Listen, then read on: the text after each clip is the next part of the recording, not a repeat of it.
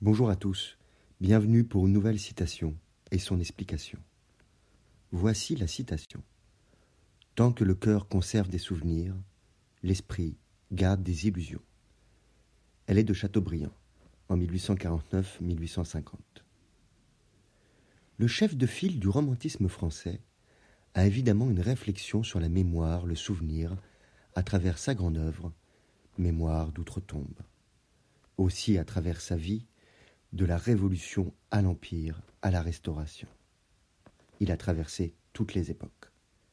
Chateaubriand emploie un parallélisme, une construction syntaxique qui se répète, notamment avec deux verbes synonymes, conserve et garde. Une première originalité de la citation correspond à la place des souvenirs dans le cœur et celle de l'illusion dans l'esprit. On aurait pu s'attendre à l'inverse. Ici, Chateaubriand ne situe pas les souvenirs dans des images, des mots, des sons, mais dans des émotions. Les illusions, elles, ne sont pas portées par les élans du cœur, mais par l'esprit, guidé par le cœur qui perd sa rationalité. Les illusions dont il est question peuvent se comprendre soit comme une vision du passé irrationnel, plus belle que la réalité, ou comme un espoir qui se poursuit. Ainsi, l'esprit, la logique, la réflexion gardent de l'espoir dans le passé, dans le présent ou le futur, quand le cœur bat toujours à certains souvenirs.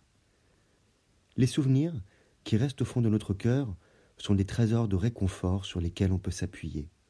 S'ils restent vivants dans notre organe palpitant, c'est que leur existence dépasse le passé et possède une substance présente.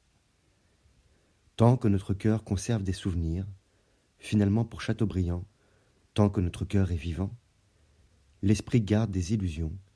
Il ne se contente pas d'être froid et vogue encore sur des terres d'imagination.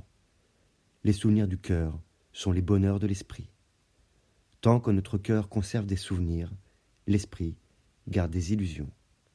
Je vous remercie pour votre écoute. Vous pouvez retrouver le texte sur lescoursjulien.com.